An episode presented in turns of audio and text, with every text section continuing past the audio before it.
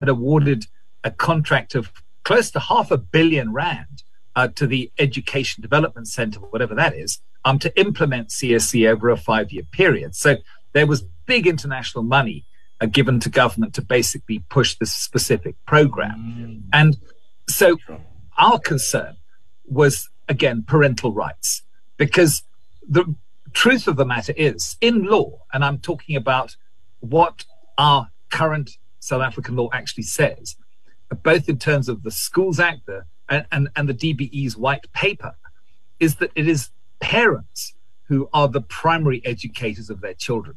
And they have mm. the right to be consulted and to have their children educated according to their values and in what they as parents believe to be in the best interests of their children.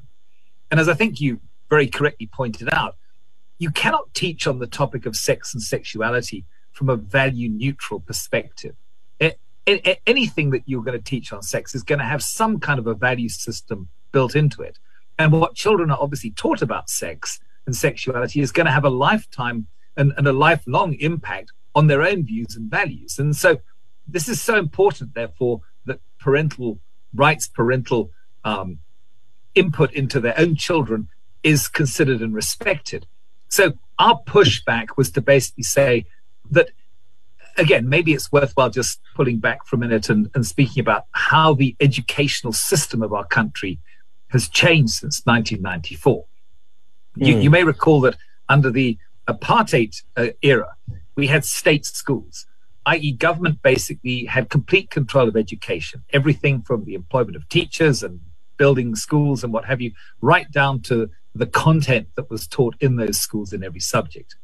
What happened post 1994, obviously, in recognition of the disparities in education that existed under the apartheid regime, was that we have now public schools public schools is a partnership. It's a partnership between government, uh, who obviously do continue to pay for, provide, build, the schools pay for teachers and so on. And they are also entitled to set the outcomes, the educational outcomes that they wish every learner to achieve at different levels. And that's called the CAPS curriculum. But mm. what we also have is we have a partnership arrangement because every public school, and we're talking here specifically public schools, have a school governing body, an SGB, and that comprises of parents and teachers and learners. And they actually are the body which has the responsibility and the right to select whatever content they want to make sure that the outcomes set by government in the CAPS curriculum are achieved. And therefore, government absolutely categorically does not have the right to impose content into any public school. Now, fortunately, after quite some uh, pushback, the DBE, the Department of Basic Education, stated that while they obviously strongly encourage the use of uh, the structured lesson plans on CSE, which they have developed, these are not the only source uh, that teachers or schools can use to achieve these minimum uh, educational outcomes in the uh, CSE, which is the life orientation section of CAPS.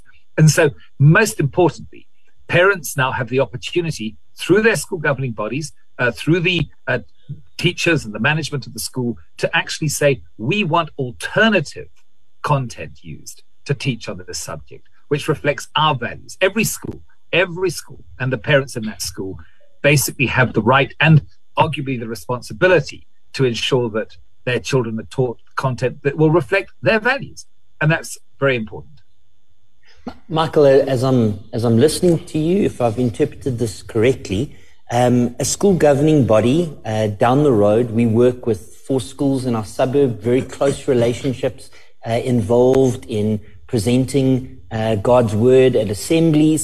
Um, I, I, know the principals, they are good men. Uh, they get wind of maybe lesson plans which are introducing unwholesome material uh, to the kids. They recognize that this is going to create maybe social uh, issues down the line. The, the school governing body raises the same concerns. The parents have got the same concerns. At that point, they can then instruct teachers to create their own lesson plans, um, as opposed to use the the canned lesson plans which are being provided to them. Um, are, is there already like a wealth of material that's being created to help teachers in South Africa um, achieve these objectives? Because uh, we've got a couple of teachers in our church, and I just know the the difficulty uh, that they have um, just teaching the curriculum that they have to teach already. I, I, I can't imagine how much pressure we'd be putting on them um, if we ask them to create additional lesson plans. Uh, do you know, are, are there organizations out there um, working to provide alternative uh, plans to anyone? Uh, has that, are we down the road on that yet? Or at this stage, is there just the alternative for that? No, well, the good news is, yes, there are alternatives. And I think that's why it's so important that while we have time before the next year kicks off, obviously 2022 is coming rapidly upon us, but this is the very time when schools are actually looking ahead at the 2022 um, term times and content and how they're going to manage, etc., what they're going to teach. And now they need to make the selection. And of course, the Department of Education is using this opportunity to push very hard for its content to now be adopted. And their, their department spokesperson has recently stated that he sees, or the DBE sees, that parents are failing dismally when it comes to talking to their children about sex. And that is why we need to step up as government. So, you know, where there is a vacuum, government are obviously going to fill it. In fact, arguably, they must fill it. But unless and until schools provide alternative content and train their teachers on how to use it, then government are going to simply step in with what they have developed and what they would obviously prefer to be taught. So, yes, there are alternative uh, content providers available which will provide the type of information, the type of courses, the type of lessons on sex and sexuality that will fulfill largely the uh, CAPS outcomes. And uh, if I can just give an address of an organization that's been very uh, involved in this, uh, we, we, for say, by the way, we aren't interested in not having any form of ideology crammed down on learners. Uh, we believe that should be the parental choice. We don't have a particular view on CSE itself or what should or should not be taught in CSE. That is not a, a, a, a, freedom of religion issue in as much because different people of different face or no face might have very different views on how to teach on sex and sexuality.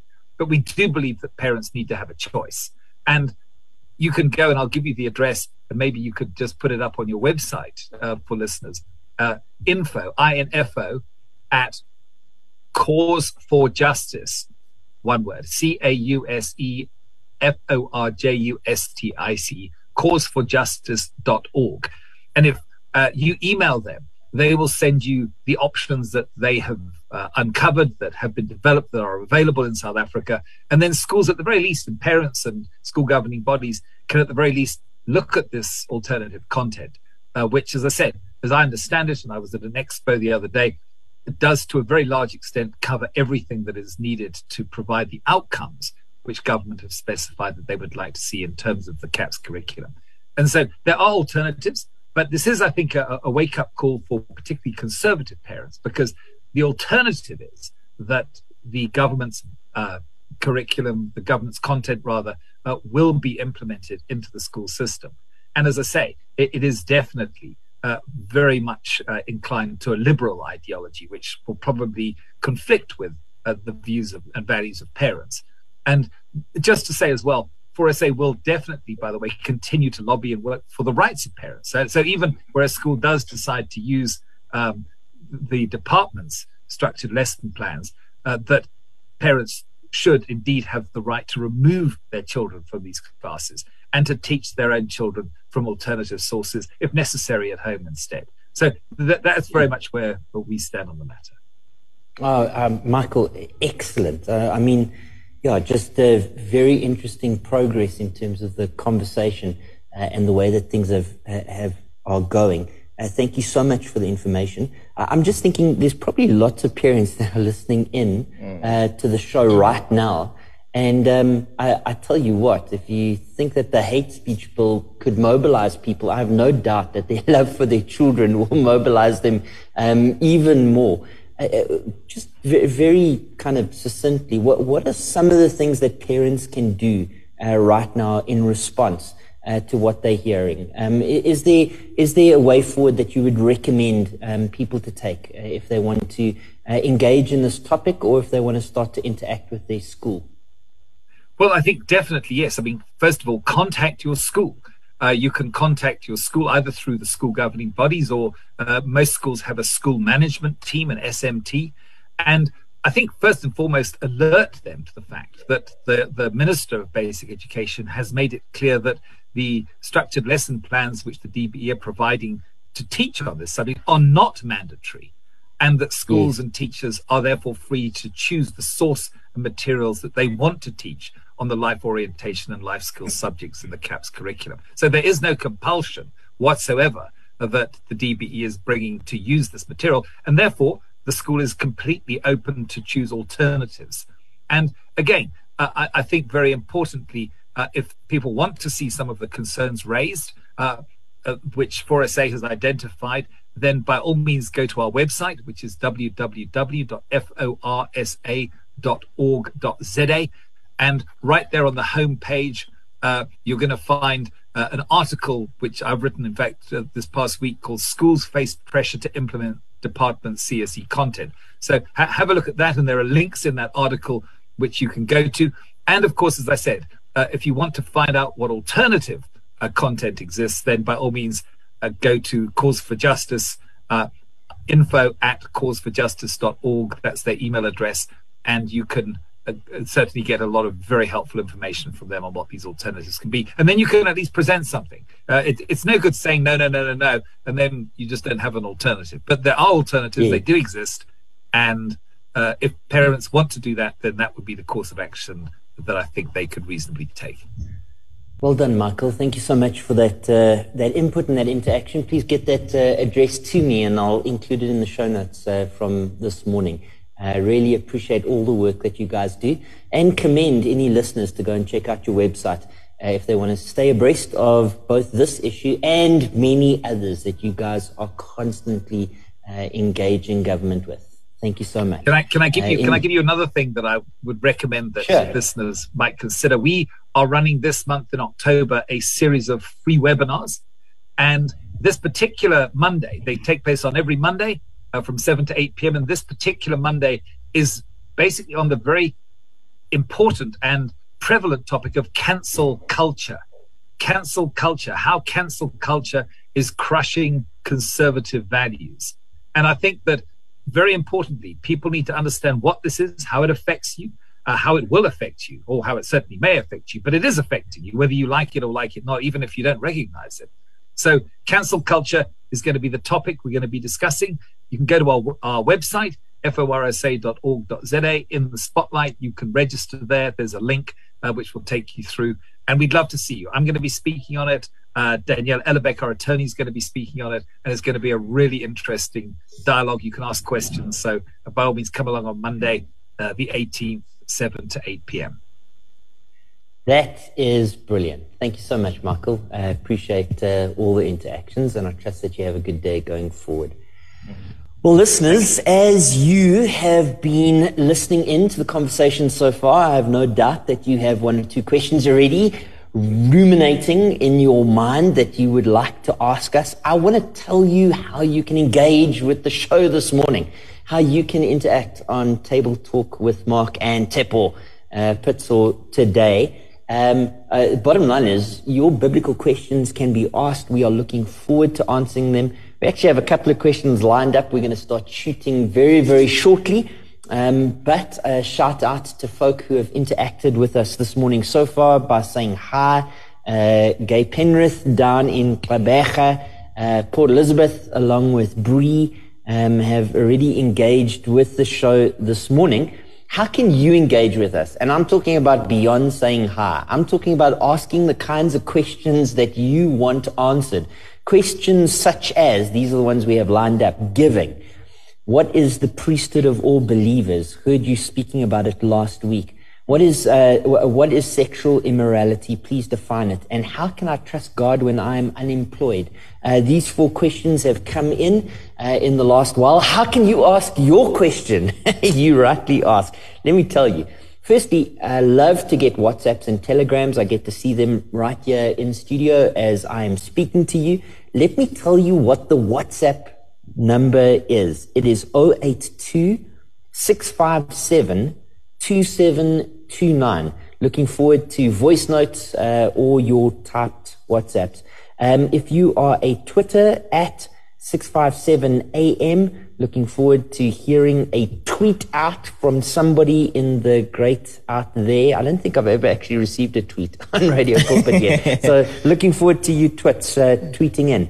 Um, and then we have a studio line. Would love to speak to you um, uh, voice to voice. Uh, the studio line is 012 334 1322. Looking forward to engaging with you live on air. And of course, you can drop a comment down into Facebook um, below. Um, just got a note from Liesel. Wow, cool questions. And so let's uh, let's tuck into the questions that we have. Let's do them in reverse order. Let's start off with unemployment. Um, Tshepo, unemployment is a real deal. Mm. Um, in reality, uh, you know, even coming to Crystal Park 11 years ago, and there was a fair percentage of both our suburb as well as our church that was unemployed. And unemployment has been a very real, or pastoring unemployed people has been a very real part of my pastoral ministry all the time that I've been um, in church. And, and even before I became a pastor as an elder in Midrand Chapel, um, for certain in South Africa, it's almost inevitable that we will know folk that are unemployed. And mm. And I'm thinking that we should, we should maybe come at this from a couple of perspectives. One is recognize just the difficulty that folk are in uh, when they are unemployed. But maybe we can talk a little bit about a theology of work, um, the importance of work, um, that, uh, that work is ordained by God, um, and we are to work in ways which are God glorifying. Um, and then we can talk about the providence of God and the provision of God and maybe those three things. So, yeah. where did we say we would start? I said we would start in terms of work being good. because I, I think that sometimes when I, when I counsel and when I speak to folk, uh, there's a perception uh, that work is maybe what one has to do in order to make money. Um, but it's kind of a almost a shirked responsibility, and not something which people enjoy doing. They, mm. they they do it because it has to be done, and and sometimes work can be very tough. I mean, make no mistake, Genesis chapter three, we work by the sweat of our brow. But here is good news, and this is where I'd start in terms of a conversation about work. Work is actually given to man even before the fall of man into sin. In other words, in Genesis chapter 3, when Adam sins and falls short of the glory of God, and sin comes into this world, God curses Adam. And some of that curse is just the pain and the difficulty and the toil and the, and, and the stress that comes with working in a world which is sin cursed. Now that, that is true. However, a theology of work starts before Genesis chapter 3, and that's important to note. When God creates man, he creates him in his image, he puts him into a world which is perfect, and he gives him dominion over the world. But one of the things that he does is he drops him into a garden. and in the garden, Adam is to be the gardener. Adam's to work. God creates Adam and puts him in a garden to, to work the ground, to, to harvest the ground. Adam is given work to do even before sin enters into the world.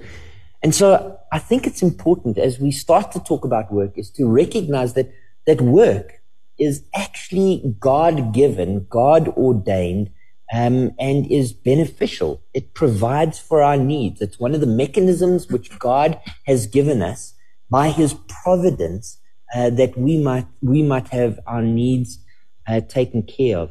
Um, mm. In actual fact, even in the New Testament, I think of Paul speaking to the Thessalonians um, and he says something to the effect of that everyone must work. If you don't work, mm-hmm. you don't eat. And in reality, he's casting his mind back to the Old Testament. Yeah. It has always been like this. Yeah. Um, loss of employment, therefore, shouldn't be an excuse for laziness. Mm-hmm. And I do believe that all due diligence should be exercised um, to find other employment as quickly as possible. Um, now, we live in a country where in reality the, the unemployment rate is something ridiculous. I mean, it's like what, over 35%? More than that. Yeah. It, I mean, yeah. it is. It's, it's just, it's absolutely yeah. crazy. um, in reality, whether this is a national government problem or a provincial government problem or local mm. government problem is, is completely immaterial. We just want, we just want government to help mm. solve this issue. Um, you know, the, take out the, the bureaucracy and the red tape when it comes to small and medium enterprises, enable people to work, um, even in terms of state opportunities.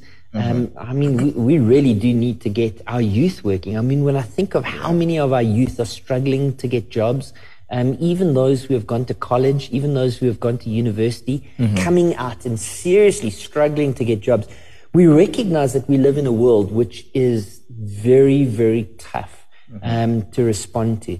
Uh, and so I think at this stage, it, it is worth talking about um, the provision of God.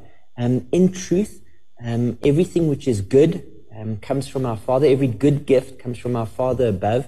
And we recognize that God does provide according to our needs. Jesus, even when he was explaining to his disciples how they ought to pray, says to them very clearly that they are to pray for their daily bread. They're mm-hmm. to speak to their heavenly Father and, and ask that he would provide according to their needs. And so I think with that in mind, the believer he who has placed his faith and trust in Jesus Christ as his Lord and his Savior, even before he rushes out, um, in order not to demonstrate that he is um, hardworking and not lazy, even before he rushes out looking for employment opportunities, really does need to petition God, his heavenly Father, that God would provide according to his needs. Mm-hmm. Um, now, now, in truth, that's where we start with everything in life, whether we have a job or not. you know, if we're looking for a spouse, we ought to start in prayer. If we are looking for a church, we ought to start in prayer. If we are about to become a parent, we ought to start in prayer. And if we are looking for a job, friend, we do need to start in prayer because all these things are provided ultimately by God. Mm-hmm. And then I think after that, God gives us certain faculties. Um, we see that in Genesis chapter 1 and 2, that He, um, that he gives man and woman in Genesis chapter 2 co regency. Um, uh, regency, uh, in other words, we represent God in this world, uh, and He ex- gives us certain tasks to do. And it seems to me self evident that God has given us certain stewardship of our resources, our time, our talents our testimony, uh, and our treasure. And we need to be very careful how we use each one of those areas mm-hmm. of our lives. Uh, and one of them in particular, our time. When we are unemployed, we need to use our time wisely. Uh, we need to be looking for employment. We need to be speaking to friends and family and seeing what we can do. Um, and we need to be working hard that we would see God glorified in our lives. And then, of course, when God does provide for us, um, whether it be temporal employment, whether it just be providing for our needs in ways that we didn't expect, uh, we do need to offer all of our um, our testimony back to God, our praise uh, and our honor. Tips, I'd be uh, interested to hear just in terms of how you would add to that conversation. Yeah. So how how you deal with um, unemployment? Definitely. I mean, all good things come from God. Um, and so basically it is from him that we should be, um, seeking, uh, what we, what we're supposed to be, uh, or seeking employment. But then again, I think now this is me applying myself in this because, because I think, um, it is, there are more opportunities, I think, than we think that they are. Um, and I think in terms of, because God, God has, has given us, um, wisdom. He has given us the ability to work with our hands. Mm. And so if there aren't really opportunities um, in terms of I've been applying for employment, why are we not using our our our brains, our hands, our abilities to to put food on the table? Because it is by the sweat of our brow that we will eat. And so um, I think it's it's basically coming from that angle let us look at what God has given us. He's given us the ability to make means end. And so from that point of view is let us create employment for ourselves. Mm.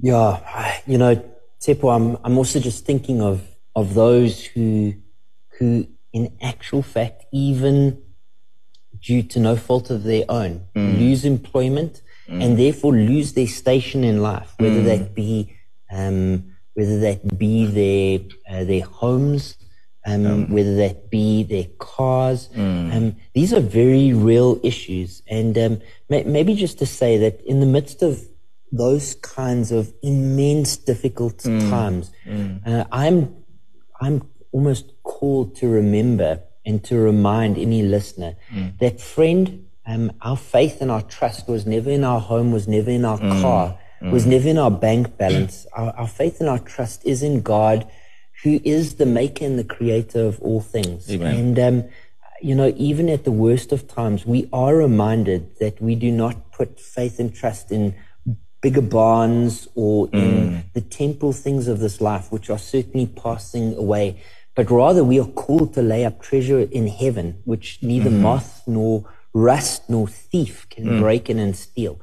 And, and so I, I would say, um, don't waste the spiritual opportunity mm. that difficulty brings into our lives. As difficult a pill as that is to swallow, um, mm. don't waste the opportunity to learn a spiritual lesson. Yeah. Now, now that that's rich to say when you are employed and mm. when you are easily putting food on the table. Mm. Um, it is very difficult to say when you are going through the incredible difficulties of life. Mm. And um, and I think with that in mind, even when I close today, I, I certainly will be praying for anybody who's listening in this mm. morning that is unemployed, that yeah. God would give you a spiritual eyes to see Him, even in the midst of this present dilemma, mm. Mm. that He would give you spiritual strength to put your faith and your trust and your hope in Him, and that God Himself would open up doors for you, uh, that you might walk through them with confidence yeah. uh, and glorify Him, um, even as you enjoy the blessings which come from God. Um, I, I'm going to make one more point because I think you made the point and it was well made that sometimes we have um, there, there, are opportunities in front of us which we don't see. Mm. Um, we're blind to them. They're in our blind spot, you know, mm-hmm. in terms of K53. Yeah. My, my, my, daughter's 18. She's just done her learners. Yeah. Um, or she's about to do her learners and then, God willing, get her drivers. I mm. can't wait. Then she can, she can uh. shuttle the rest of the kids around the world. Yeah. But but I, am reminded when I did my K53 that I had this blind spot uh, over my right hand shoulder that I actually had to turn and look at uh, mm-hmm. in order to see it. And I think in life, often we do have blind spots. You know, mm-hmm. um, I was a um, a, a, computer trainer at one stage. Uh, I, I, resigned from my job without having a job to walk into, and for a couple of months, I, I didn't have work. Mm. Um, and I can just remember how paralyzing, almost fearful, uh, that period of time was uh, as I wondered how I was going to make ends meet and put mm. food on the table. Um, in these moments, sometimes we have a blind spot that we can't see. And, and, and friend, if you're listening in right now and you recognize that you're in a place where you are seriously struggling and you have blind spots, you're not seeing everything around you uh, and you need help, my encouragement to you would be to reach out to people in your church, older, older, if you're a man, older yeah. men who are wiser, if you're a woman, older women who are wiser, and take the opportunity, the God given opportunity to mm. draw strength, to draw wisdom, and to ask for prayer from people who have maybe gone through what you're going through, mm. um, and or people who have faced some of the similar challenges to what you're facing, or even from those who haven't faced similar challenges but who can maybe point out blind spots that you're mm. not seeing, mm. uh, opportunities that you might not be seeing right now. Uh, excellent question. Thank you so much for asking it. Really, really do appreciate that. Um, as we carry on and move to the next section, the next section really flows um, from uh, uh, from the conversation with Michael, and it comes down to um, and I'm, I'm going to kick you off with this. Yeah. Uh, what is sexual immorality? So we're talking about this this um, this new comprehensive sexual education program, mm. which is being punted into schools, mm-hmm. um, a program which, in actual fact, we've learned now. Um, school governing bodies can uh, can can look at augmenting uh, mm-hmm. with faithful biblical education, or look at wholesale change in terms of faithful bi- biblical education, mm-hmm. as long as they're pushing toward the the objectives uh, that children need in terms of their education. Um, but the question is really comes down to what is sexual immorality? I'm going to give a give a definition so folk listening in uh, have some idea okay. of what sexual immorality is. There are actually two schools of thought when it comes to sexual immorality. Um, obviously, it's taken from the Greek words. So there's porneia and there's moicheia. So uh, porneia is basically sexual immorality, which we get the word pornography from. Mm. Um, and that there is basically all acts of, so this is the one thought, all acts of, um, uh, uh, all sexual acts that are outside of God's will, meaning that would be uh, sex before marriage, that would be extramarital sex, which means sex outside of your marriage, um, and thoughts and all these other things that uh, get involved in um, in sexual intercourse that aren't actually pleasing to God. And then the other thought is this: sexual immorality is only limited to sex before marriage. And that is basically um, the other thought because they make, uh, well, theologians make the distinction that um, you have the word porneia in certain instances and the word moicheia, which is the word we translate adultery. Um, and adultery obviously just speaks to sex outside of marriage. But the, the whole thought of um, sexual immorality is sex which is not pleasing to God. Mm. Yeah, so I, again, you know, it's so interesting how often I go back to Genesis 1, 2, and 3 mm. when I'm answering almost any question. Mm. Um, I find that Genesis 1, 2, and 3 are unbelievable foundational works um, on a wide range of contemporary uh, ethical issues. Mm. Um, and the reason why I bring Genesis 1, 2, and 3 into it is in Genesis 1, we have the creation of the heavens and the earth, and things mm-hmm. are created in perfect, in perfection. I mean, everything's just beautiful. And in Genesis chapter 1, I think it's verse 27 or thereabout, mm-hmm. yeah, um, God says in verse 26, let us make man in our image according to our likeness.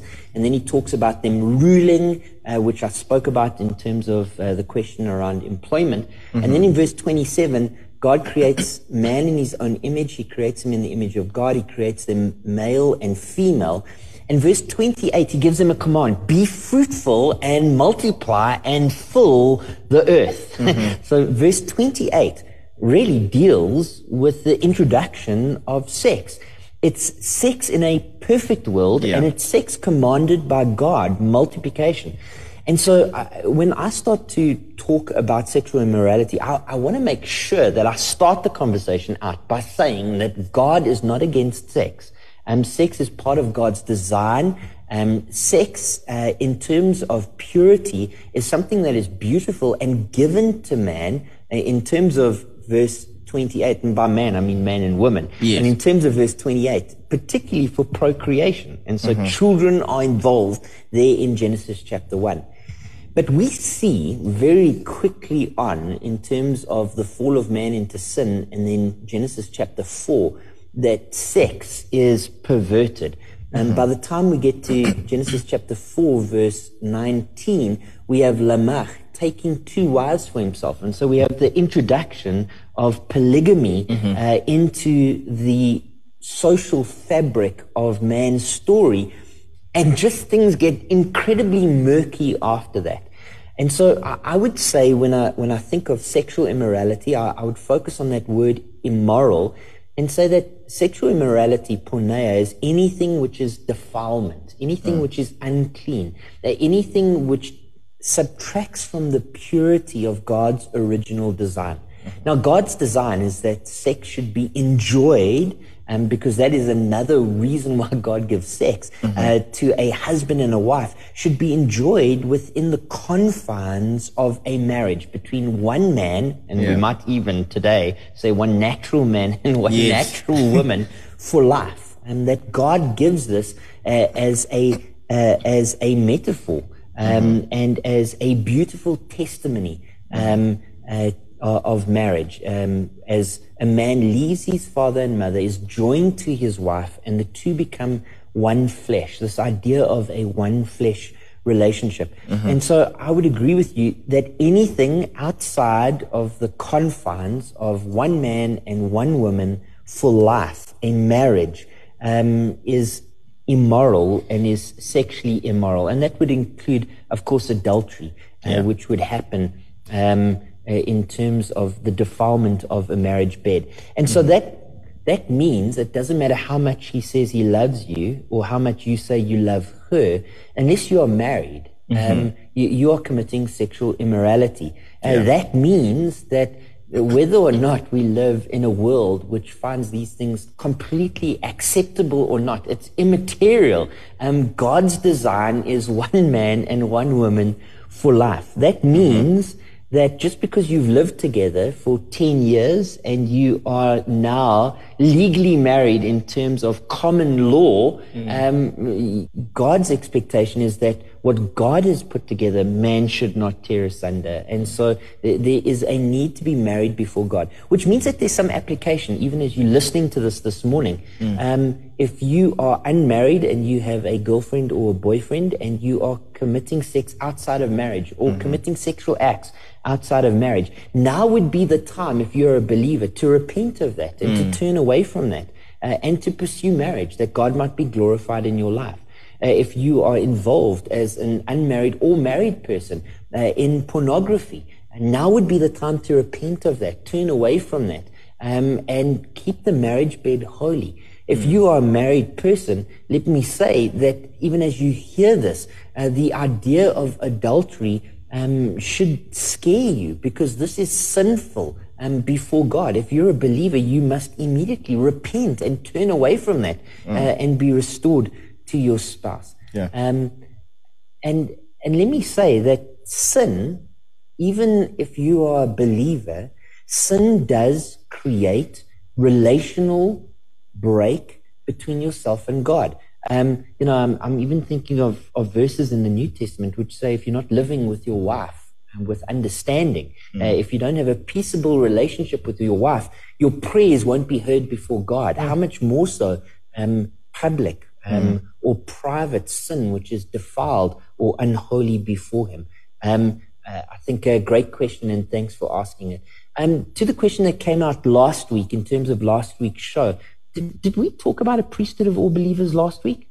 I think we did when we remember when we did the uh, Baptist principles. Baptist principles. There and you go. Oh yes, the... I, I, said that that was kind of like my favorite principle. Yeah. Okay, so so what is the priesthood of all believers? The priesthood of all believers is this idea that we who are in the church are a holy priesthood. That we together um, are, have been sanctified by God and are now offering um, from ourselves living sacrifices before the Lord.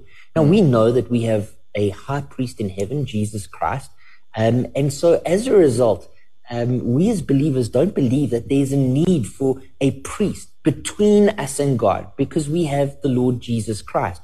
And yet, at the same time, we have been included in this priestly ministry of offering sweet sacrifices and mm. praise and worship and before God. And we do that as a collective. We do that together as a church. And mm. so within the context of the church, we do not have a separation, for instance, of church and laity. The church being the people that get to sit in the pews and the, and the, the, the, um, the, the clergy um, being a separate group of people who are commissioned or allowed or ordained or mm. enabled to um, to uh, present sacrifices of worship or praise on behalf of the people. No, rather, uh, we see God's people collected congregationally um, as a priesthood of all believers. And so, how do we kind of put that in place at Crystal Park? Well, one of the ways that we did it when I first arrived, got into a little bit of trouble um, at that stage. We, we only had deacons, and they were very concerned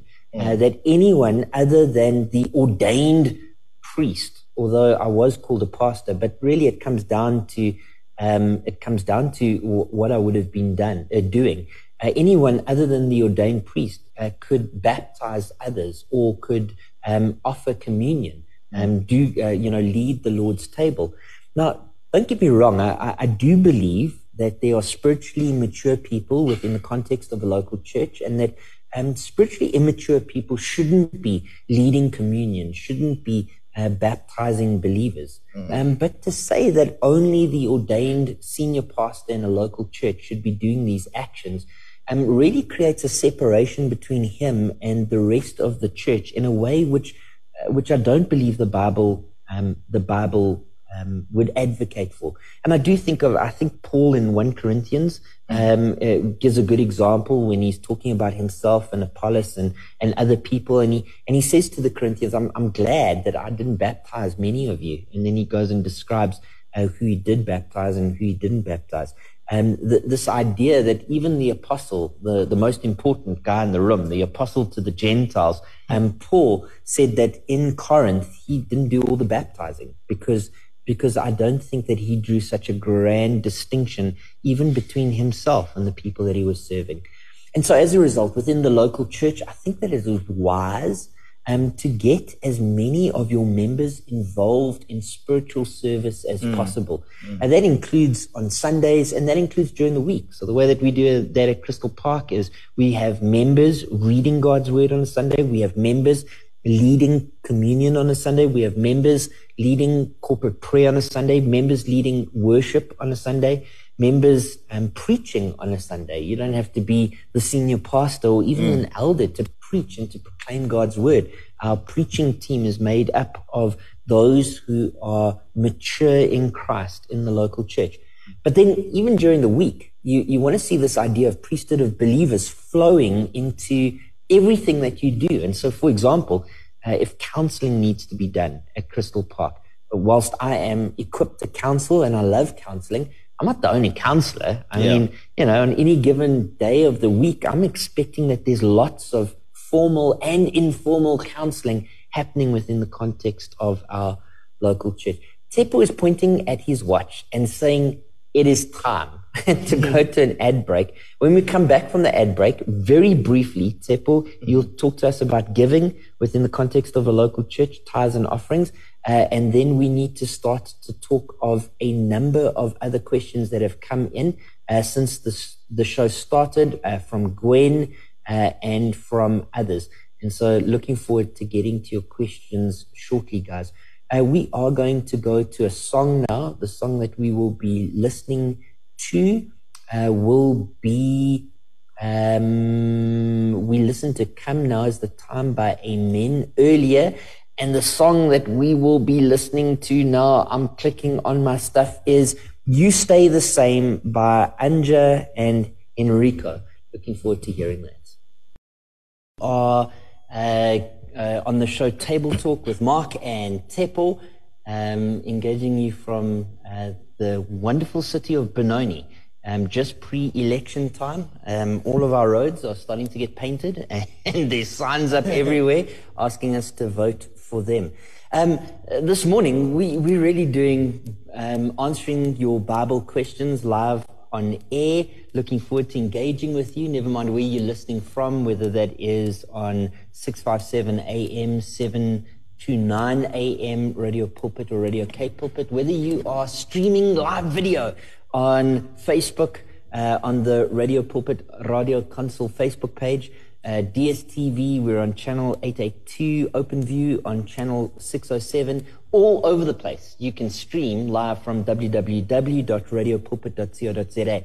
But really, what's important is that you get your questions in. Um, we have a number of questions lined up uh, for the second hour of the show already. And so, if you do want a question answered, um, please do send it in as quickly as possible so that we can get around to it. Plus, we need to tell you a little bit about Ezekiel um, and why we're not answering uh, your Ezekiel question from last week um, uh, this week yet.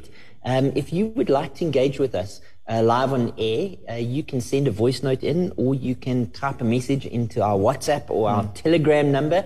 Uh, the number is 0826572729. It is on the show notes on Facebook if you're looking uh, for these uh, for these information. Uh, if you'd like to tweet, we're on at 657am and our studio line is 012334 1322. We are looking forward to chatting to you live on air on that. Or you can just drop a comment uh, down below. We're able to listen uh, to that. Um, Um, yeah, as we come to the questions for the second hour of the show, we're going to turn our attention to giving shortly. Let me just say the, the reason why we're not looking at Ezekiel, which was a question regarding Gog and Magog that came in last week, um, is because I really wanted to get different voices uh, into the conversation. Um, and that would require me to get one or two friends uh, into our studio, and we can do that, but it's going to take a little bit more planning than I originally thought. And so rather than shoot from the hip uh, and give you only one side of the answer, I am going to hopefully have a couple of friends in studio with me uh, sometime soon. Mm-hmm. Tips. Yes. Um, question came in regarding giving, mm-hmm. Uh, tithing, offering, uh, those kinds of things. Uh, what does the Bible say about how we should give? Why do we give? Um, and such in terms of our New Testament understanding. Okay. So, um, First Corinthians chapter 16, 1 to 4, but I'm just going to read verse 1 to 3. It says this, and this is Paul writing. Now, about the collection for the saints, do the same as I instructed the Galatian churches. On the first day of the week, each of you is to set something aside and save in keeping with how he is prospering so that no collections will need to be made when I come. So basically, this is a New Testament, um, not so much a principle, but it is more of a model of how giving should look like, um, when, when, when in church or to the church. So firstly, we see that it was on the first day of the week which is when we gather as saints to worship our God. And then it says, each of you, there we see that it is everyone, each of you is to set something aside. So each and every person needs to be budgeting um, towards giving uh, towards God's work, and then in and save in keeping with how He is prospering. And there we see proportionality. So both the poor and the rich give proportionality. However, you have decided in your heart, um, whether you choose it to be 10% or whether you choose it to be 20%. Now, because I mentioned 10%, we're going to talk about the tithe. So tithing is, well, basically that's more of an Old Testament command. Um, and in the New Testament, it, we don't even see tithing, but um, we do uh, apply that knowledge um, in terms of principle, um, although it is not a command. Uh, so that means it is not a requirement uh, to Christ, um, New Testament believers. Though, if if you feel that that's a better way of honoring God with your money, um, then that is basically what you do. Because again, I think it, it, it, when we think of Second Corinthians 8 and 9, it is how you have decided. It is, um, how your conscience, um, um, directs you to worship God with your money. And so, yeah, it's just principle. And if you want to give that way, then, um, that is also honoring to God because you are giving towards his work. And that's how you have decided and it is um, uh, not begrudgingly, and it has to be done cheerfully as well. Mm. You know, when it comes to when it comes to money, uh, there was a time I, I, was very nervous to talk about money, to yeah. talk about giving. I had opportunity to reflect on that last week Sunday. Um, and I've realized that I'm talking with a little bit more confidence about money and giving now, um, later in my pastorate. And because I've recognized the link between our wallet and our worship. Mm-hmm. Let me tell you what I mean. Worship really is an all of life sport. Yeah. Everything that we do is an act of worship. How we live our lives is an act of sacrifice to God, a sweet smelling aroma before Him. And we worship God in so many ways, so many ways that we discount. Uh, mm-hmm. Uh, let me just start with testimony how you live your life, how you conduct yourself and before others, uh, how you make decisions, how you go about living a pure life in a very impure life, in a very impure world is an act of worship. How you take the gifts and the talents which God has given you, and I'm talking about uh, your abilities, intellectual abilities, your artistic abilities, your creative abilities, um, your, your, your, your, your physical abilities, how you take all of these things and present them back to God and live out your life in whatever vocational way God has given you. It is an act of worship. Um, we, we can't say that we, that we love God if the things that we do nine to five aren't an act of worship to Him. We're mm-hmm. to offer our whole lives as living sacrifices. Yeah. Not just our talents, uh, not just our testimony, um, but, but, but even our treasure. Mm. Um, if we believe that God is in control of all things, then we believe that it is God to whom um, we must attribute thanks and praise when we receive things. We believe that things flow from His hands, mm-hmm. and then we offer back to Him what He has given, not because He needs it, mm. um, but because we are acknowledging, and even more than acknowledging, we are choosing to participate in the great work that He does. And so, how we worship God with our time, with our treasure, with our talents, with our testimony is important to God because He is seeking people who worship Him in spirit and in truth. Yeah. And so, there is a relationship between our wallet and our worship that, that we mustn't divorce. And I think a pastor who wants to see his church um, worshiping God in ever increasing ways will need to address the wallet. Um, whether that be um, exercising good stewardship over the gifts which God has given us. And mm-hmm. good stewardship includes not just giving to the church, it includes how are you taking care of your family? Yeah. Um, parents, how are you taking care of your children? Uh, children, how do you take care of your parents, especially as they reach older ages? Um, mm-hmm. How are you taking care of the world around you? Um, all of these things are related to our worship of Almighty God. And so giving becomes an important topic. Um, it's a topic which is spoken about a lot in God's word, both the Old Testament and the New Testament. And so we do need to talk about giving. Um, but mm-hmm. when we do, we need to talk about it from a biblical perspective. Yes. And a biblical perspective would say we give proportionately to what God has given mm. to us. We give cheerfully and joyfully. Um, not as a heavy weight which has been placed over us. Yeah. We give as an act of worship. We give regularly um, yes. We give out a, a, sense of privilege. This is not to be a burden. But mm. We should give anonymously. Um, one of the most yes. generous men I know has taught me, as I've observed him, um, has taught me that you should not even let your left hand know what your right hand is doing as mm-hmm. far as you are able, um, but rather give to God, um, mm. because that's what your giving is. Mm. Um, and there should be a sense that our giving is sacrificial. And I say that because we see that in the example that God gave his only begotten son mm. to us, mm. that we who were perishing might live um, as we put our faith and our trust in him. Yeah. Uh, giving is an important part um, of how God chooses to have himself worshipped uh, mm-hmm. in this world. Couple of questions and greetings coming in from Facebook. Sorry, guys, I'm only getting to this now. I didn't realize that the Facebook messages um, weren't pulling in um, quite like I thought that they would. Um, let's just uh, deal with the folk that are saying hi. Penny, long-time listener, says hi. Nancy, long-time listener, I think says hi. Francis says hi. Linda says hi. Agnes says hi. Christy says, Lord, help us to live a, a, holy life that you mm. plan for us. And I think that's off the back of the discussion regarding sexual immorality. Yes. Um, Gay says hi from Port Elizabeth, long time listener, and my mom. Shout out to you. Thanks for listening. um, Gwen, um, Gwen says, thank you for, for addressing such an important topic of comprehensive, comprehensive sexual education, uh, and uh, talks of intense analysis done on the proposed curriculum and alternatives developed which would comply to the CAPS curriculum and requirements.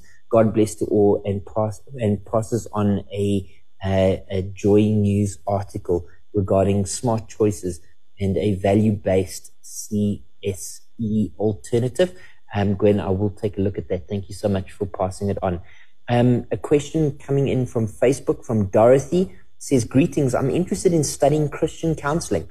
With mm. which uh, can I study this course? Uh, with whom? I'm sure is what is is what she meant. Who can I study Christian counseling with? I'm going to give you a couple of options shortly. But even before I do, uh, tips, maybe just fill us in. What on earth is Christian counseling as a, and what is Christian counseling being, being distinguished from? Uh, if we're going to use the adjective Christian before the present participle counseling. Yeah. So Christian counseling is basically counseling according to God's word because God's word speaks into all of life and godliness. So we, we take our principles of living from God's word. So God's word is sufficient to direct us in all circumstances. And so basically that's what Christian counseling is. And then it is, um, distinguished from what we call psychology or what we call worldly counseling, which is counseling that tells you, no, you can be a better person. Oh, no, you need to forget about those who are hurting you. You need to do this. Whereas that, if you, if you listen to that, that opposes what God says. Because God says, if, if, if, if, if, um, um, as much as it, it, it is possible, we need to live peaceably with everyone. That's Romans 12. And so we take principles from God's word and apply it to each and every situation because God's word is sufficient and it is able to give us freedom. because when you hear about, um, forget about those people or stop this or stop that, like it, it, it still remains problems unresolved, basically. So it doesn't deal with the core of the issue. Whereas God's word, even reveals your own heart in the situation, it will show you that even in some situations that you are the wrong one. You need to repent before God and that you would be um, then um, in the right track towards restoration and healing in that facet. Yeah, so I, I, would use a couple of, I mean, I'm just going to throw in a couple of synonyms. Um, mm. Christian counseling, you could talk of biblical counseling. Mm-hmm. In other words, counseling which is derived from God's word. Mm-hmm. And then the fancy technical term would be nouthetic counseling. Mm-hmm. Um, and, and, really what this is, is looking at what does God's word say about whatever you're facing. Yeah. Um, it's the idea of when we approach sin that we are to put sin off and in mm-hmm. exchange we are to put on righteousness. Um, and it's discovering what God's word says about both what sin is, what righteousness is, what Christian ethics are, um, and situational ethics. Yeah. Um, how do we respond to all of these things that we face in life, but using God's word so that we um, respond to it in God's way? Yes. Now, there are plenty of ways to approach the topic. I'm going to give first a book, and then I'm going to give the three organizations that I know who are faithfully teaching biblical counseling. Um, the book is a book which I read about, I don't know, 15 years ago, at least, I'm guessing. Um, it's Introduction to Biblical Counseling. It is written by John MacArthur and by mm. Wayne Mack. And the reason why I particularly like that book um, is because both of those authors are excellent. Um, John MacArthur, uh, Johnny Mack, is definitely a biblical um, uh, based Bible teacher a strong emphasis on nouthetic counseling as well as biblical counseling. Um, and this particular book, I, I, think, leverages very well um, years of study um, along with a faculty of biblical counselors at Master's Seminary. And so many of the chapters are written by different people, um, but it has a Master's Seminary flavor. Wayne Mack is a gift to the South African church. So Wayne Mack was at Master Seminary in the States. That's, I think, San Jose, California, uh, where Grace Community Church is. Um, but many years ago, he followed his son out to South Africa, um, brought his daughter with, um, and his wife with. Um, his son is, is subsequently, his son was at a Living Hope um, Bible Church or yes. Baptist Church uh, in Pretoria. His son Joshua has subsequently gone back to the States uh, following a call to the States. Um, but his wife married a South African who mm. I'm hmm. about to talk about now. Um, and so Wayne and Carol, Carol, who is an absolute delight and an excellent speaker uh, to ladies. We've um, hosted her many times here mm-hmm. at Crystal Park Baptist Church. Um, uh, they stayed in South Africa and uh, Wayne um, basically uh, teaches biblical counseling um, to a South African audience, but he is a prolific writer out of the blues. And I mean, I use strengthening your marriage um, as a set workbook for marriage counseling. And his premarital counseling book, honestly, is the most comprehensive book I think you could ever uh, you could ever have thought of. He has a thousand questions in that book that premarital counseling um, folk work through that just help them to understand one another. I, I love Wayne, uh, excellent teacher, and so uh, my recommendation, if you're wanting to understand biblical counseling, would be to go to Amazon or wherever you buy good books. Uh, this book would be for sale at Augustine Bookroom as well as Good Neighbors Bookroom, uh, and probably uh, at um, Christian book discounters as well. Mm. An introduction to biblical counseling uh, book comes highly recommended by me. Then let me give you three places where you can get an introduction to biblical counseling over a period of time. The first would be kind of like the Rolls Royce, which is uh, SMTI, Strengthening Ministries Training Institute. Uh, we've had at least one member uh, who has gone uh, to Strengthening Ministries Training Institute. This is an accredited program. So it's accredited through, I always get the, the acronym wrong. It's like ACBC. Um, uh. not A- ACDC. That was a band from when I was a kid. Yeah. ACBC, um, Biblical Counseling, the accredited certified biblical counseling, something to that effect. Um, and that is run out of Lynnwood Baptist Church. Mm-hmm. Uh, Lynnwood is pastored by Sabrin Pasquat, excellent man, um, and he is married to Wayne's daughter. Uh, and Wayne uh, is in attendance at Lynnwood Baptist Church and is one of the trainers at Strengthening Ministries uh, uh, train, Training Institute. And you can find them by just Googling them. they'll probably be the first one that pops up. The second place that I would recommend if you're looking at uh, training uh, is Grace Fellowship. And uh, did I describe SMTP as the Rolls Royce? SMTI. SMTI is the Rolls Royce. Yes. You see, that was a problem because now I've made a, a value judgment. Grace Fellowship is, has a slightly different model um, through the Grace School of Ministry. Uh, the pastor of Grace Fellowship is Joel James. And Grace School of Ministry is a two year biblical counseling course, which at least I, I think about nine people at Crystal Park Baptist Church have covered.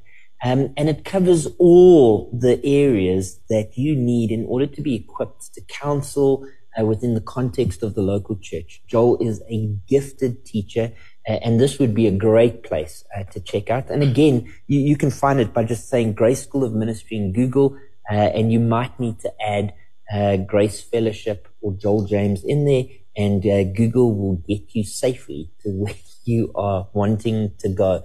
Um, and I can commend this. Uh, my wife, Liesel, um, went through this two year program, um, and it was incredible for her. I, I, I watched, um, I watched her transform in terms of her confidence as it comes to counseling biblically within the context of the local church. The, the third place would be Shepherd Seminary. Uh, Shepherd Seminary has a number of lecturers, uh, Robin Brown, Tim Cantrell, Joel James, uh. David De Bruyn. Uh, a number of folk are, are, are, lecturing out of Antioch Bible Church on the far west rand. So the first two were, were in Pretoria. The second one is on the west rand of Johannesburg. Um, and Tim Cantrell uh, is the senior pastor at Antioch Bible Church. Shepherd Seminary has, as part of its faculty, Joel James, who comes through the Shepherd Seminary and teaches the biblical counseling. Um, it might be that other faculty members also teach biblical counseling, um, but Shepherd Seminary certainly would be a great place to go and be equipped. Um, uh, and they raise up particularly expositors, uh, future pastors, um, and train them in a wealth of uh, of topics. And so, yeah, thank you so much for the question, Dorothy. I really um, hope that it was answered. Uh, you did uh, clarify and say which institution can I study this course. And so those would be three institutions which you can Google. If you'd like more information, you can just uh, uh private message me. Um, my Facebook handle is Pastor Mark Penrith, um, and I will send you directions uh, to those various different places. Uh, Jennifer on Facebook says, Morning Tshepo and Pastor Mark. it's Auntie Jen. Very interesting topic, though I missed out a whole lot. That's no problem because as it turns out, these things are saved forever on hmm. the Facebook. yeah. and so uh, you can go and listen uh, to the beginning uh, later on. Jennifer, thank you so much uh, for your interactions uh, this morning. Teresa has a number of questions. I'm, i feel as if we've missed a question somewhere, as if something has dropped off. But we are going to turn to Teresa. I see that there is a voice note from Floris. I have no doubt uh, that Zani is listening to it and will give me a thumbs up on YouTube or on um, uh, WhatsApp uh, if we are going to play it. Um, let, us just uh, give Glenn's uh, comment. Glenn, of course, is a long-time listener uh, uh involved at Mukhanyo Theological College. The total Old Testament tithe was more than 10%. Yeah, you're right. In actual fact, I think uh, I went and looked at it a few years ago. It was like 23.5%. Mm. Oh, and, and in fact, Glenn then has a calculation. Uh, it was 20% per annum. There was the Levites tithe um, and the festival tithe um, with an additional tithe for the poor at 10% every third year. So the average of 23 and, uh, and a third, mm. um, annually. Thanks so much, Glenn. Always appreciate you listening and contributing, brother. Um, Cyrus says, greetings in the name of our Lord. Please explain to me 1 Samuel chapter 15, verse 10. And do you think God is grieving on his calling of us? Um, I will go and take a look at that. 1 Samuel chapter 15, verse 10, and take a look at that shortly. Um, let me just open up uh, Teresa's questions in the meantime. Teresa, I'm only seeing one question here. I'm sure there's a problem. um, Teresa, long-time listener, says, greetings, all trust that you're great. 1 Samuel chapter 10, verse 9 and uh, uh, to 10. So second question from 1 Samuel. Saul's heart was changed and the Spirit of the Lord came mightily upon him and he even prophesied. And just for clarity again, was Saul saved? looking at those three major factors of his changed heart, spirit, and being able to prophesy. Um, and then considering that the spirit left him and was replaced by an evil spirit later, please confirm if this was demonic or something else like mental illness, perhaps. No other questions. Well, that's a pretty tough question, Teresa. Oh, way to go. Um, so let me let me just start off by shooting from the hip in terms of in terms of Saul. Uh, you are right. The Spirit of the Lord came upon Saul mightily and he prophesied. And you might have this on your mind because last night you were in a systematic theology class and we were looking at the work of the Holy Spirit. Um, and you might remember, Teresa, that um, I think it was Tshepo who made the point. It may have been Etienne that made the point last night that the work of the Holy Spirit in terms of his interactions with people in the nation of Israel was slightly different in the Old Testament to the work of the Holy Spirit in the New Testament. Mm. In the New Testament, uh, on the day of Pentecost, Acts chapter 2, the Holy Spirit is literally poured out uh, into saints. Um, he, he, they are baptized and then they are sealed to the day of redemption. And that sealing is really important because um, that sealing is a permanent, once off and forever act that the Holy Spirit does. It is a guarantee described in the New Testament, a guarantee that, that we will be presented uh, to Jesus Christ one day, holy and pure and blameless and without fault. Um, it is where our assurance of salvation comes from. It is where our confidence in salvation comes from. And it's why we claim that salvation is a sovereign act of God. In mm. the Old Testament, salvation was no less sovereign, but the actions of the Holy Spirit um, in the life of a believer were slightly different. Um, whilst a believer um, may very well, if saved, always have been saved, um, it appears in the Old Testament that the Holy Spirit would, instead of settling in the life of every single believer, mm. settle particularly and manifest his presence uh, in the life of leaders mm. and really equip and empower them for specific acts that they might perform. Um, and his presence in them um, was often a temporal activity until such time as that act was complete. And so, uh, in terms of Saul, we see the Holy Spirit filling mm. Saul and Saul prophesying um, at the stage. But later we see, because of Saul's sin, um, Saul literally grieving, um, one would say, uh, the Holy Spirit. Mm. Uh, and later, God even sending a spirit to torment him. Uh, and I certainly would take that as some kind of devilish spirit. I, I mean, I don't know exactly mm. uh, how that works out. I don't know exactly what that looked like. Um, but I do know that the, the text doesn't imply that this was a Holy Spirit, um, but rather that this was an evil spirit which then tormented Saul um, for a period. Um, his change of heart was due to his rebellion against God, and that rebellion was then judged by God. I mean, we actually see the trajectory of Saul's life just going mm. down from that period. Um, his relationship with David gets worse and worse. His ability to control his kingdom um, uh, goes from bad to worse. Uh, eventually, he even goes to a witch, a something which was which was specifically forbidden by God towards mm. the end of his story, uh, in order to conjure up the spirit of Samuel. Um, and while we don't know if it's actually Samuel's spirit, which God allowed to speak to Saul, or if it was another spirit, um, uh, it, it, then predicts that Saul will fall, and Saul does um, in the battle which rages uh, in just a few chapters' time. Saul falls. He ends up committing suicide, um, mm. falling on his sword or asking his armor bearer to kill him.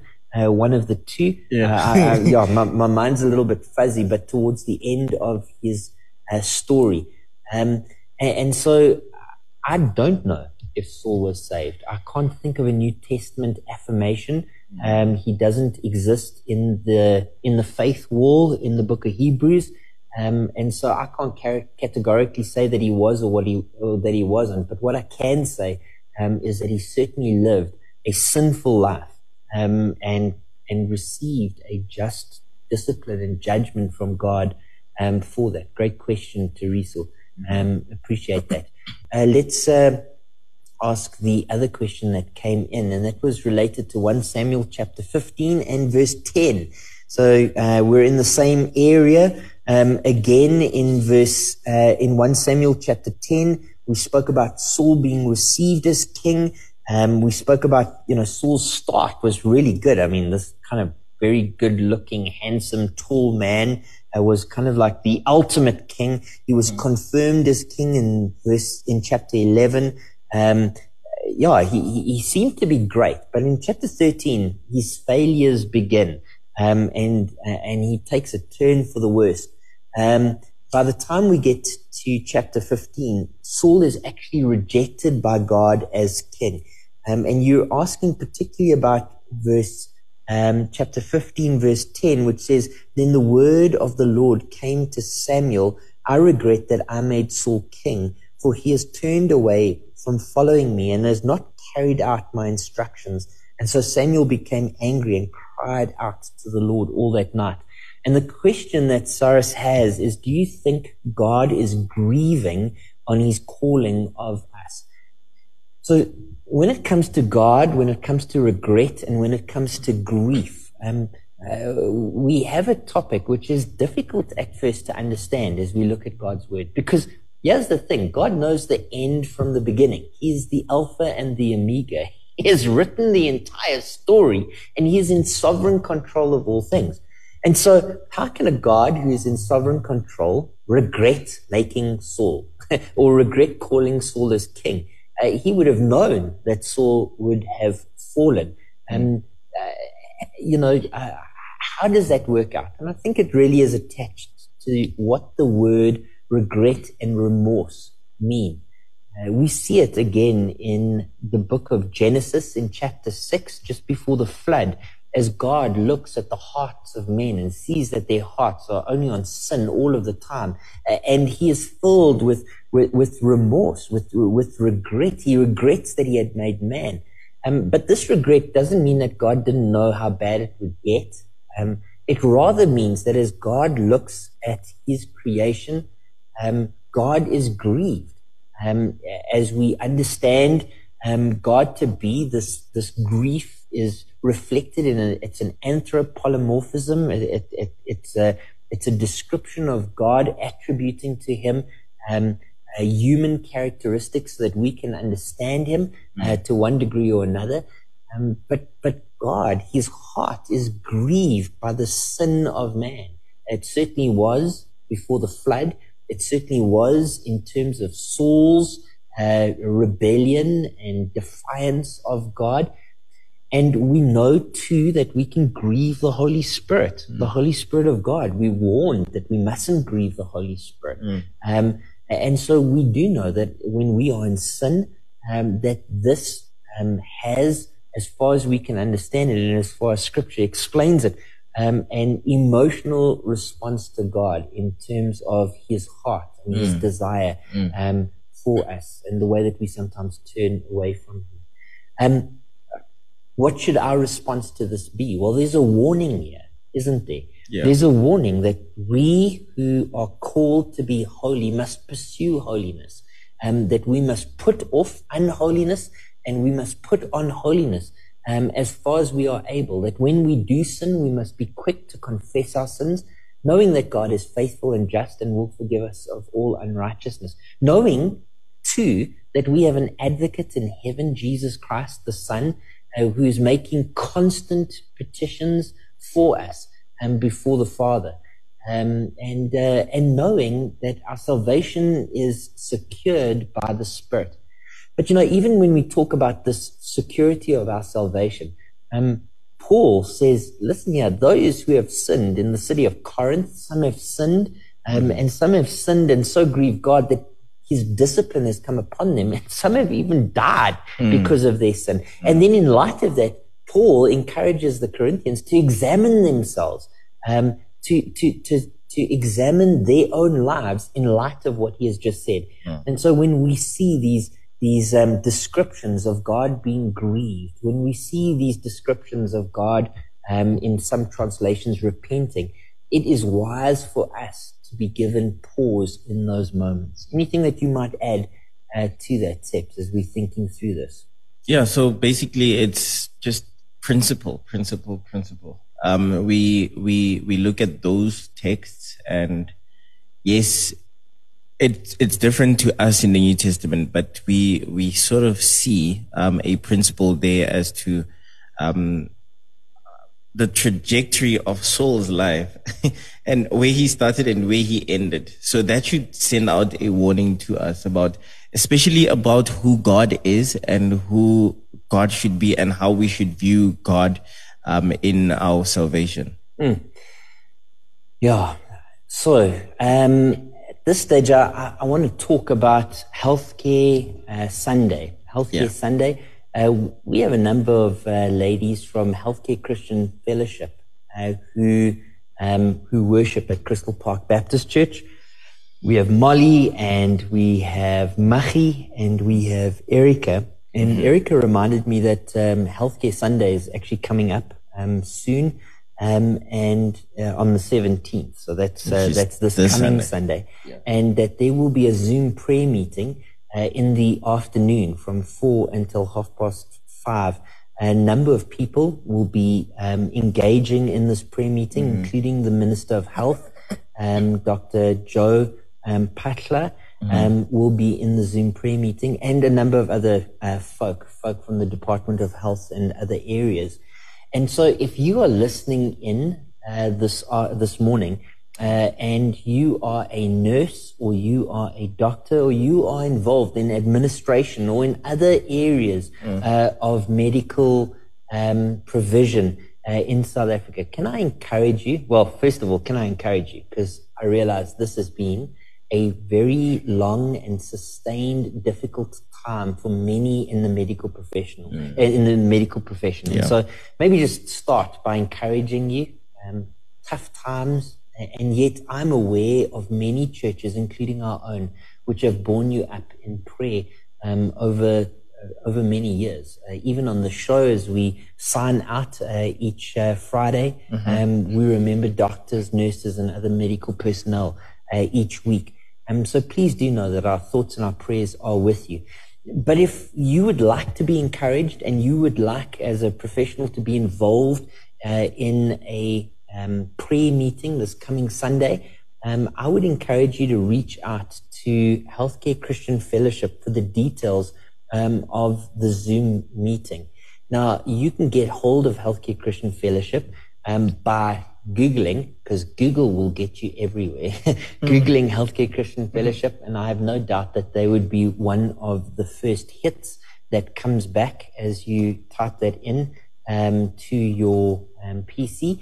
Um, or you can send me a message and I will send you the information um, via uh, Facebook. You can contact me on my Facebook page, Pastor Mark Penrith. Uh, you'll see a picture of my ugly mug and bald head. Um, and uh, if you follow that, if you send a message into me, I'll send you the details regarding um, regarding that Zoom meeting, which is coming up uh, this coming Sunday. Thank you so much, Erica, for making us aware of that and for making listeners um, aware of that. Uh, Facebook questions have actually been flooding in. However, we are now at quarter to the hour, which means that we are kind of running out of time for for like really big uh, conversations and big subjects. Um, Tips. Yes. As we have been um, talking about um, biblical questions and answers over the last couple of weeks, mm-hmm. I've realized that many of the questions that we get that that we are asked um, are the kinds of questions that are, would actually be quite difficult to answer unless you have uh, either someone in your life who's a teacher or mm. you have mm. access to tools to yeah. get the kinds of answers um, uh, that that you need. Maybe we can just spend a little bit of time talking about how people can access answers to some biblical questions, mm-hmm. and um, the kinds of tools that maybe you use, um, or the kinds of ways that you approach Scripture in order to find answers in yeah. God's Word uh, for yourself. Mm-hmm. So, firstly, I think um, we had a.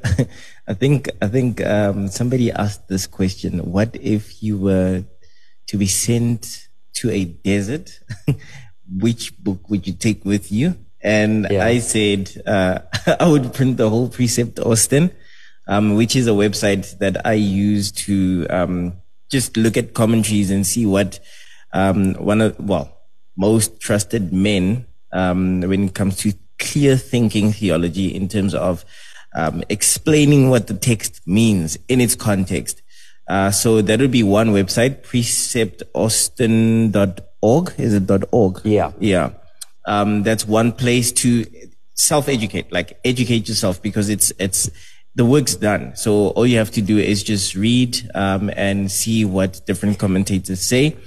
Um, and then, hey, sec- can, can, yeah. can, I can I just cut in and, and just also give a, an endorsement for yeah. Precept Austin? Yeah. So so let me just tell you how Precept Austin works. Um, it, it is they have a library of commentaries, digital commentaries mm-hmm. um, on Precept Austin. So on the right hand side, you, you choose the book of the Bible that you're looking at. Let's say you're looking at John chapter 3, verse 16 and you're wanting to understand a little bit of information mm. regarding John chapter 3, verse 16, mm-hmm. what you do is from the right hand side, you would go to the drop down and you would choose the book of John.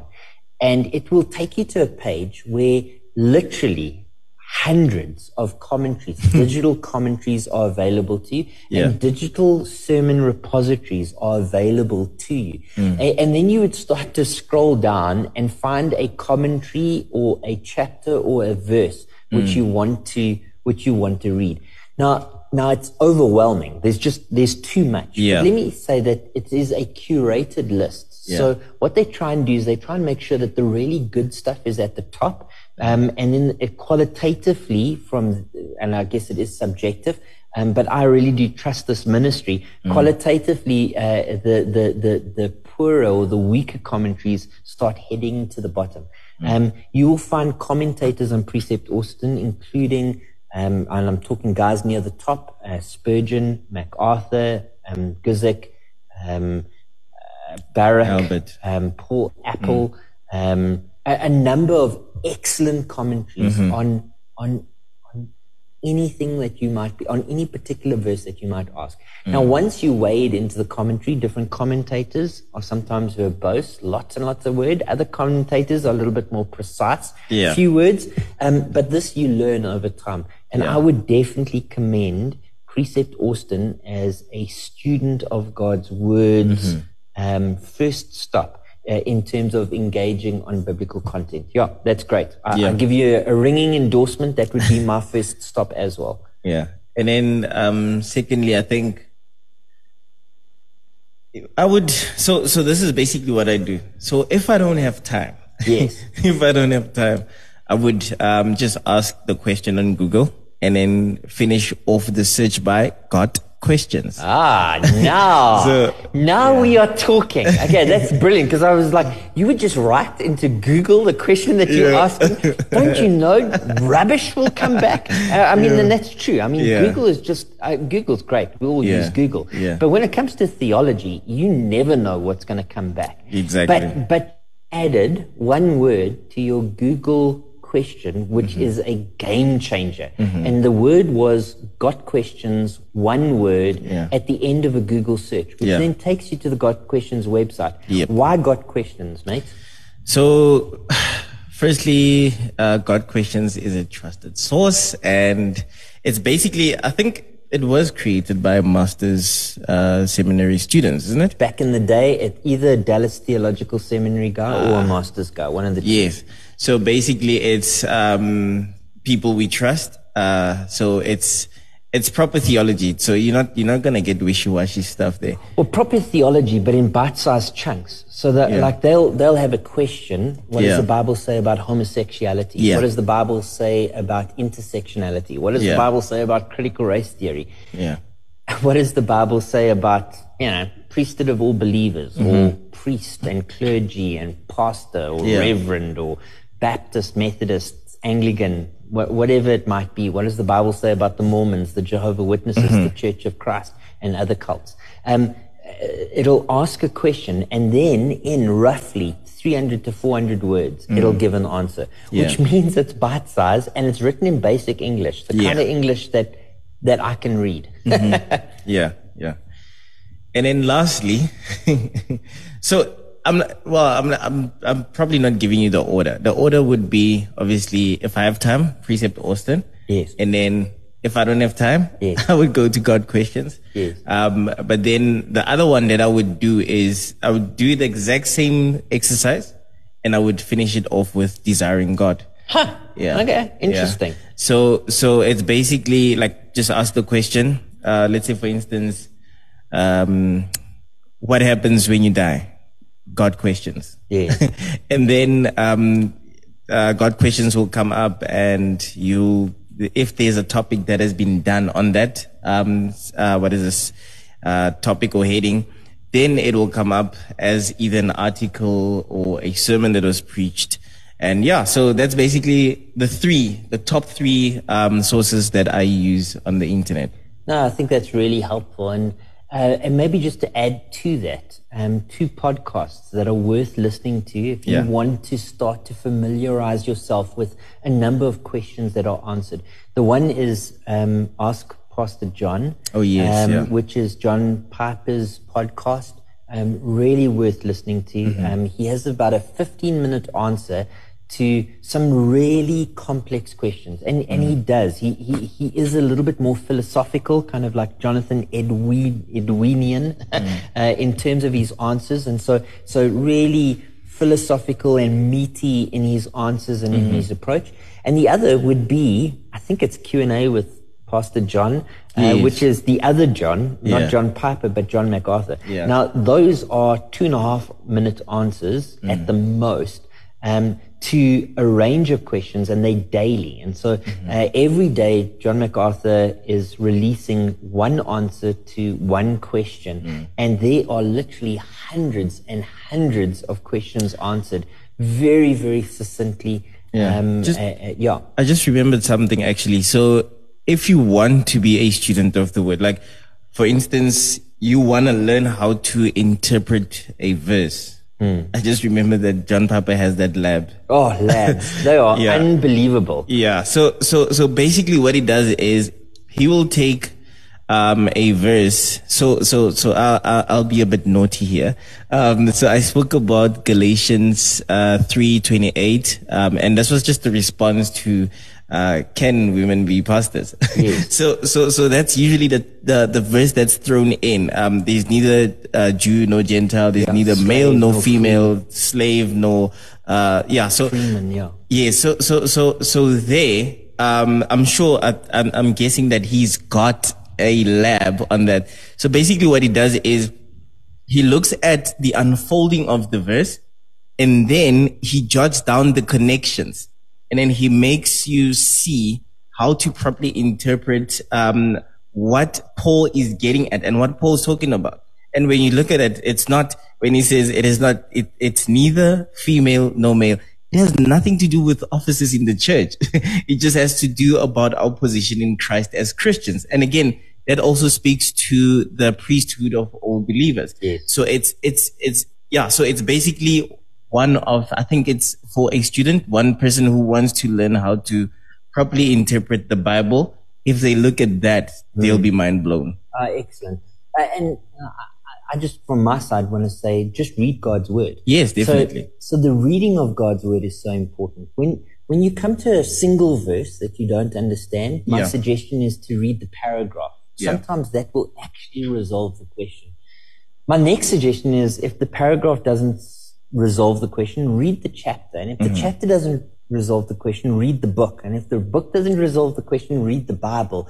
But the answer is in God's word. God's word self interprets itself. And in reality, there's very few things that are impossible to understand where you just go, you know what, theologians all around the world absolutely come and undone when they come to this particular verse because Yeah. nobody knows what's going on. the, the truth is God's word is written. I mean, it's deep enough that elephants can wade uh, in its sea, but it's, i i it's accessible enough that uh, even young children can uh, can enjoy uh, uh, splashing in its waters. Yeah. Uh, and so, don't complex uh, create such complexity around the Bible that the only way the kinds of questions that you're asking can be resolved is by going to commentaries. Read Definitely, God's yeah. word.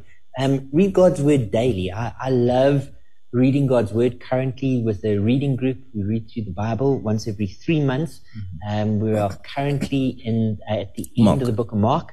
Um, and I would encourage people to join us uh, reading God's word. Again, you can find that by going to the Facebook page, uh, Pastor Mark Penrith, and you'll see on that page as you scroll down, uh, there are invitations to the WhatsApp group where you can read together God's word with us.